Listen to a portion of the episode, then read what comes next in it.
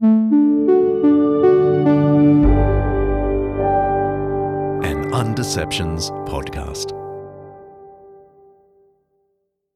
Hi, John Dickson here. While we're working hard on the next season of Undeceptions, I've asked the Reverend Dr. George Athas to have a chat to us about how we can be sure the old stuff, artifacts we've found from thousands of years ago, is actually old. George is Director of Research, Old Testament, and Hebrew at Moore Theological College. Uh, we spoke to him at length for our super popular episode called Between Testaments. Go check that out if you haven't heard it already. It's one of my favourites. George has done a huge amount of research on all things ancient including the famous Tel Dan inscription, a fragmentary stone monument that dates to about the 9th century BC. It's one of the most important and controversial inscriptions found in Israel. And George literally wrote the book on it. So, over to you, George. Thanks so much.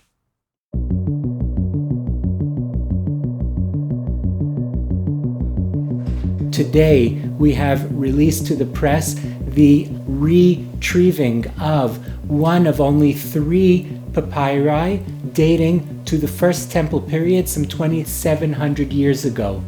That's a clip from the Associated Press, and we're listening to Joe Uziel, director of the Israel Antiquities Authority.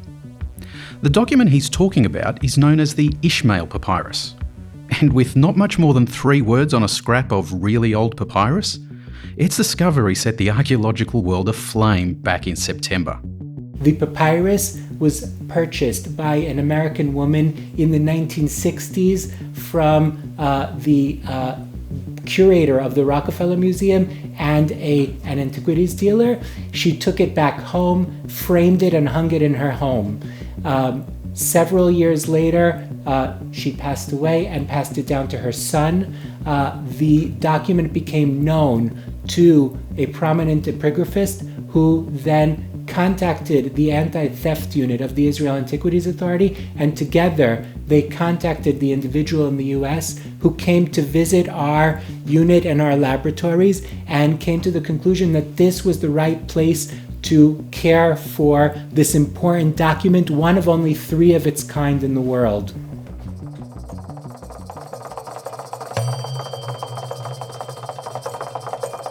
To Ishmael send, reads the beginning of the fragmented four line inscription.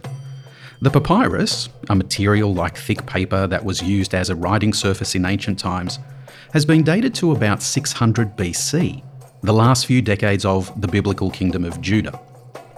The inscription was written in an early Hebrew script, and if it's authentic, is remarkable for several reasons. Firstly, its very existence is cause for celebration. Papyrus usually disintegrates after a short time, unless it's kept in the driest of desert conditions. This scrap survived for 2,600 years. Secondly, the age of the papyrus makes it tempting to identify the Ishmael mentioned on it with Ishmael, son of Nethaniah. That Ishmael was a military commander and member of the Davidic royal family which ruled the kingdom of Judah in Old Testament times. He's mentioned in the Old Testament books of 2 Kings and Jeremiah. But is the Ishmael mentioned on this scrap of papyrus that Ishmael? Well, we just don't know. The fact is, there are probably dozens, maybe even hundreds of Ishmaels in 600 BC. As exciting as this scrap of papyrus is, there are many more questions about it that should give us pause. For a start, we don't actually know where it came from. As reported by the Associated Press, it was in the possession of a random woman who took it back to America after claiming to have come by it in the 1960s during her travels in Israel and Palestine. But she has since died, so we can't ask her more detailed questions. And that's the problem.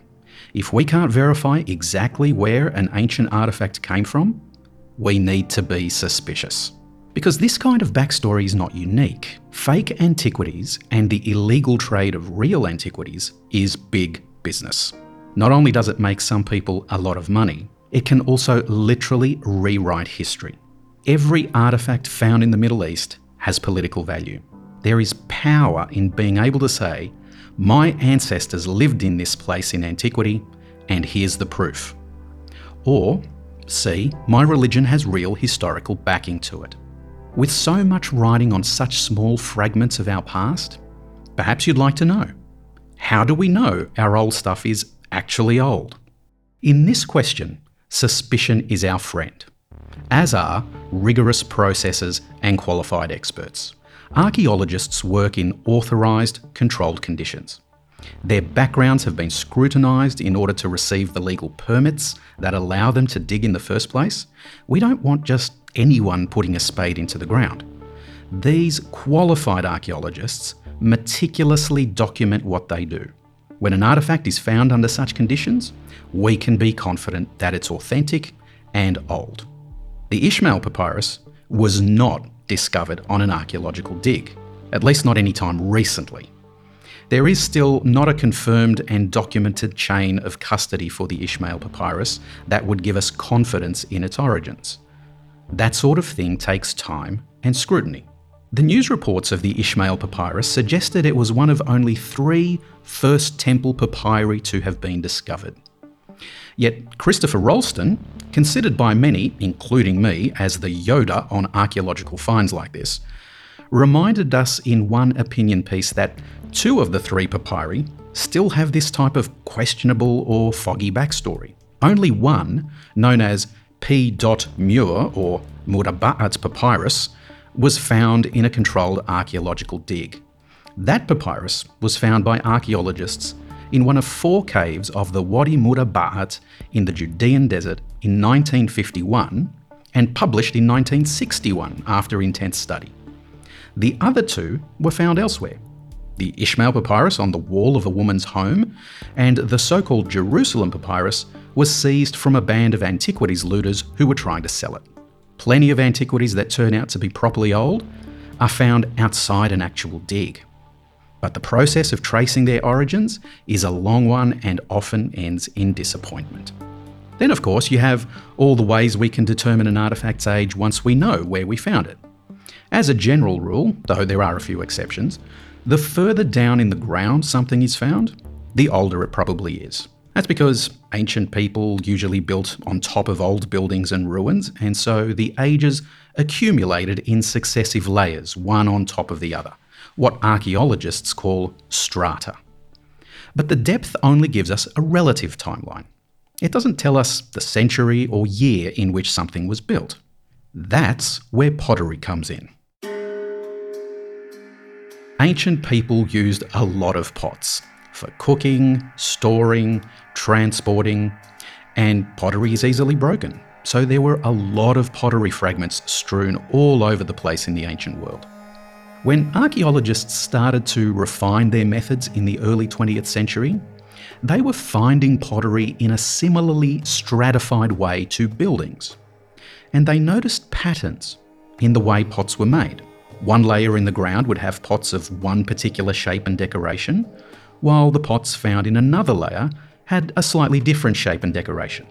In this way, archaeologists were able to trace a chronology of pottery development, and this has become one of the standard ways of being able to date a layer in the ground.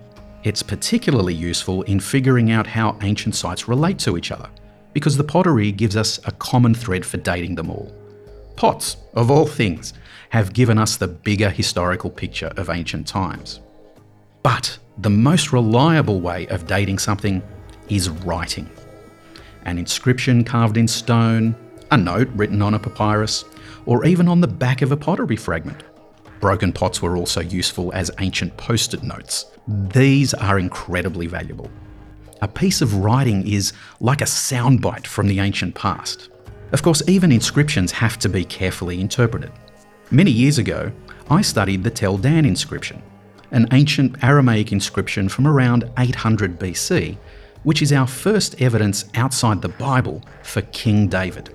Unfortunately, the fragments of the inscription are broken off at some of the most critical points, like at the very beginning or end of someone's name. And names are some of the most valuable pieces of information we could ever have for deriving absolute dates for things. When archaeologists first found the inscription, they were so excited to find something referring to David that they quickly jumped to conclusions. In fact, so keen were they to match the inscription with what's in the Bible that they quickly filled in the partial names based purely on their initial hopes and hunches and published a reconstruction and interpretation before they'd even finished excavating the find site. While they were right in identifying a reference to the House of David in the inscription, they were a little too hasty in filling out the partial names. They also got the arrangement of the fragments wrong, missed a letter which scuttled their interpretation, and then forgot to check whether their later excavations confirmed their proposed date for the inscription. As it turned out, they were off by half a century.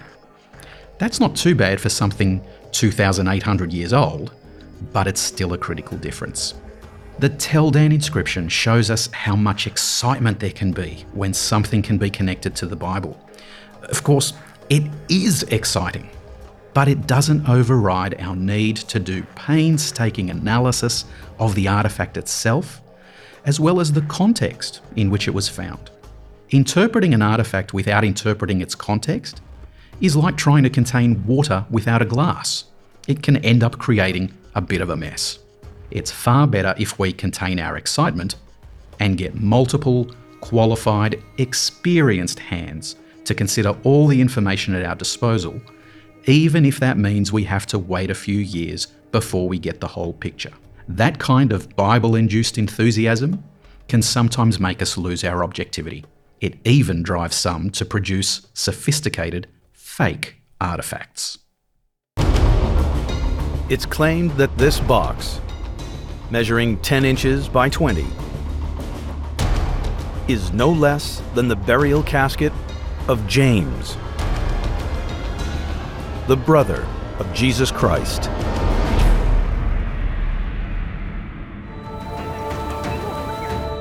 This would be the first physical evidence that Jesus of Nazareth existed.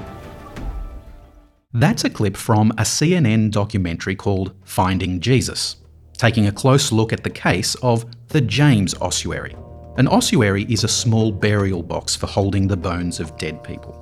The so called James ossuary bears an inscription on one side saying it held the bones of James, the brother of Jesus, from the first century AD. Naturally, it caused a sensation when it was announced to the world. But this ossuary had one of those foggy backstories. It turns out the ossuary itself was probably genuinely first century, though where exactly it came from is unknown. But a forger took this genuine artifact and carved a fake inscription on it, knowing that the name of James, brother of Jesus, would make the artifact immensely valuable. The forger even dusted ancient material into the fake inscription to make the writing look just as ancient as the ossuary itself. It was a masterful attempt at literally creating history and was only exposed through rigorous scientific analysis and a police investigation. All forgeries have one thing in common they have foggy backstories. They don't come from the unambiguous, controlled conditions of an authorised excavation. It's why it's always important for archaeologists to be as transparent about things as possible, and for analysts to curb their enthusiasm as they do the cold, clinical work of evaluating and interpreting finds. It's the only way we can be sure our old stuff is actually old and prevent our imaginations getting the better of us. So, what about the Ishmael papyrus? Is it old? Is it authentic? Well, we really need more time to do some thorough analysis to know. News sites will often announce these kinds of artifacts with fanfare and sensation. But behind the hype of the headlines, you can be guaranteed that there are a host of experts calling for calm and cooler heads. Analysing finds like the Ishmael papyrus actually takes years of work. Scientific tests need to be performed, validated, and discussed by a community of scholars before any kind of conclusion can be reached. That's the work that reassures us that our old stuff is really and truly old. So stay tuned.